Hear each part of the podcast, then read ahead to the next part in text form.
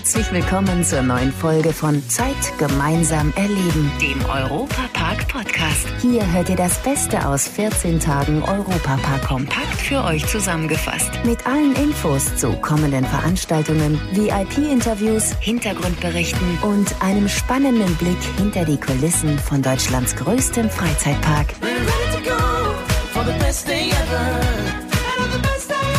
Hallo in die Runde, ich bin Matthias Drescher. Schön euch hier wieder zu treffen. Leider sieht es danach aus, dass der Europapark und auch Rolantica noch eine Weile geschlossen bleiben müssen. Aber ich kann euch versprechen, dass die Verantwortlichen jede Chance nutzen werden, um den Betrieb so schnell wie möglich wieder aufnehmen zu können. Wann das genau sein wird, kann momentan noch keiner sagen. Die ganze Situation hält aber die Macher des besten Freizeitparks der Welt nicht davon ab, trotzdem kräftig anzupacken. In Zeiten der Krise setzt die Unternehmerfamilie Mack ein großes Zeichen der Freundschaft zwischen dem Elsass und dem Europapark. Dabei wurden dem Departement Orin 25.000 Regenponchos für Pflegepersonal gespendet. Die werden an die Betreuer verschiedener Einrichtungen wie Senioren, Kinder- und Behindertenheime sowie an Haushaltshilfen verteilt und dienen damit als Schutzkleidung. Außerdem unterstützt der Park im Moment die Tafel in der Region. Corinna Zanger aus der Presseabteilung. Die Tafel in Herbolzheim, die auch für Ettenheim und Endingen zuständig ist, die haben aktuell das Problem, dass die Supermärkte durch die Hamsterkäufe vor allem sehr leer gekauft sind und nicht mehr so viel Lebensmittel spenden, wie das davor der Fall war. Die Bäckereien spenden auch nicht mehr so viel. Und wir spenden schon seit über zehn Jahren an die Tafel und beliefern sie dreimal pro Woche mit Lebensmitteln. Aktuell sind es größere Mengen, als es davor der Fall war. Der Park ist noch nicht geöffnet, deswegen haben wir noch mehr Lebensmittel, die wir zur Verfügung stellen können und können so die Leute in der Region unterstützen, denen es nicht so gut geht. Und bei den Mitarbeitern der Kliniken rund um den Europapark bedankte sich dieser zu Ostern mit über 10.000 Schokohasen für den unermüdlichen Einsatz. Außerdem nutzt der beliebteste Freizeitpark Deutschlands die Zwangspause der Corona-Krise für Verschönerungen und Bauarbeiten. Anlagen sowie Fahrgeschäfte werden in der besucherfreien Zeit gewartet, Kulissen optisch verbessert. Zudem läuft der Wiederaufbau von Piraten in Batavia. Dazu später noch mehr hier im Podcast. Hinter den Kulissen von Deutschlands größtem Freizeitpark. Keine Gäste, keine Shows, keine Restaurantbesuche, keine Abendevents. Der Europapark ruht momentan. Normalerweise produzieren Nadine Trautmann und ihre Kollegen im Kostümatelier des Parks tolle Prinzessinnenkleider, Outfits für die Maskottchen Ed und Edda Euromaus und Kostüme für alle Shows im Park. Jetzt liegt die Schere im Nähkasten und die Nadeln stecken im Nadelkissen. Nee, seit äh, 20. März sind wir alle zu Hause. So ist alles, alles gestoppt jetzt im Moment, denn wir wissen ja nicht, wie das kommt. Ja, wir sind bereit, sagen wir. Nun, die Eröffnung vom Park war geplant Ende März. Wir waren soweit bereit. So als das alles auf uns zukam, haben wir das alles gestoppt. Wir haben aufgehört zu arbeiten. Wenn wir wieder anfangen, haben wir, wir sind bereit, also ist kein Problem. Wir können starten zu jeder Zeit. Bereit für die Wiedereröffnung wäre auch das Gärtnerteam rund um Jürgen Sedler.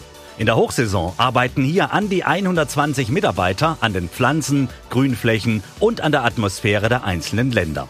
Hier geht die Arbeit weiter, wenn auch mit weniger Leuten. Pflanzen haben trotzdem Bedürfnisse, trotz dass wir geschlossen haben. Das heißt, im Moment sind natürlich trotzdem gewisse Pflegearbeiten wie Gießarbeiten, Rasenmähen, Heckenschnitt, solche Sachen sind wir jetzt natürlich mit einer begrenzten Mannschaft trotzdem unterwegs. Wir haben natürlich mit Hochdruck vor dieser Krise natürlich gearbeitet, ja, dass wir den Park die Frühlingsbeplantung, alles was dazugehört, eigentlich abgeschlossen haben. Es zieht natürlich jetzt diesen 14 Tage, drei Wochen wieder an, ja, wenn der Wechsel kommt von Frühling auf Sommer. Und die Gastronomie, die vielen Restaurants im Park, was ist da los zurzeit? Küchenchef Julian Scheibel vom Hotel Kronasar. Gerade nicht viel. Also wir, wir haben jetzt das Hotel erstmal abgeschlossen, mussten wir alle Lebensmittel, wir haben viel an die Caritas gespendet, wir haben viel an das Rote Kreuz, also an viele Einrichtungen, wir haben das Essen vorbeigefahren, was wir nicht verarbeiten konnten, Konzept ausarbeiten, werden die Köche dann Mundschutz tragen, ist natürlich eine berechtigte Frage, ja, wenn man wieder anfängt zu arbeiten wenn das alles ein bisschen gelockert wird. Nur wie möchte ein Koch mit Mundschutz arbeiten? Zieht man es dann immer hoch, um das Essen zu probieren? Sagen wir, wir probieren das Essen nicht und schmecken einfach mal ab nach Gefühl. Das sind dann natürlich so kleine Sachen, da muss man ein bisschen überlegen, wie, wie macht man das denn eigentlich? Na also, da gibt es dann doch noch so einiges, das organisiert werden muss, bevor es im Park wieder irgendwann weitergeht. Aber eines ist klar, nicht nur die Fans vermissen ihren Europapark, auch die Parkmitarbeiter vermissen euch, die besten Gäste der Welt. Es tut schon weh, ja. das muss man natürlich sagen. Ich meine, wir machen das, sage ich, aus Leidenschaft für unsere Gäste. Ja. Die Gäste kennen uns, die Qualität und wenn man jetzt keine Menschen sieht im Park, das ist natürlich auch für uns nicht erfüllend und auch traurig. Ja. Wenn diese Musik erklingt, dann springt der eingefleischte Fan vor lauter Freude im Kreis. Denn er weiß sofort, um welche Attraktion es geht. Genau, um die, die vor knapp zwei Jahren bei einem großen Feuer im Park leider abgebrannt ist. Im Moment wird sie wieder aufgebaut. Die Bauarbeiten für die Wiedereröffnung der Kultattraktion Piraten in Batavia laufen auf Hochtouren. Wir geben euch hier mal einen Einblick in das, was euch da so erwartet. Europapark-Chef Roland Mack weiß nämlich auch, die Erwartungshaltung ist irre groß. Was ja auch kein Wunder ist bei einer so beliebten Attraktion. Es ist nicht nur die Erwartung groß, sondern eben auch das, was wir investieren, ist sehr groß. Es ist eine Riesenherausforderung, nicht nur weil wir neu gestaltete Boote haben, äh, dass wir eine Geschichte erzählen, die ein bisschen anders ist, die ein neues Drehbuch erfordert, aber letztlich sehr viel an die alten Geschichten von Batavia und der Piratenfahrt erinnert. Äh, auch das neue Restaurant, äh, was entstehen wird, bekommt ein ganz, ganz anderes Outfit äh, und die Möglichkeit auch über dem Fluss zu sitzen und von dort in eine andere Richtung das Restaurant zu erleben. Ihr habt eben richtig gehört. Eine neue Story hat Roland Mack angekündigt. Und das macht uns natürlich jetzt sowas von neugierig. Deshalb verrät uns der Parkchef gleich mal den Unterschied zur vorherigen Geschichte bei Piraten in Batavia. Die Geschichte wird ein bisschen umgedreht. Wir werden historisch etwas exakter, nämlich äh, dass nicht immer die Piraten siegen, sondern dass die, die Batavia verteidigen, jetzt im, im, neuen Drehbuch zu den Siegern gehören. Also insofern stellen wir die Geschichte ein bisschen auf den Kopf. Technisch sind die in aller Welt beliebten Seefahrer natürlich auf dem neuesten Stand. Es ist enorm Technik eingeflossen, nicht nur in Form der Animatronik. Wenn man sich vorstellt, dass heute eine Animatronik-Figur fast so viel kostet wie damals alle Figuren in der Piratenfahrt. Das sieht allein schon an dieser Tatsache, wie aufwendig wir diese neue Bahn äh, gestalten, abgesehen von allen anderen Auflagen, die wir natürlich heute erfüllen müssen und was letztlich auch Sound- und Lichteffekte angehen. Es ist eine riesige neue Attraktion geworden oder wird eine riesige neue Attraktion, die hoffentlich auch bei den Gästen gefallen wird. Aber wenn man so perfekt arbeitet, dann muss der Erfolg sich einstellen.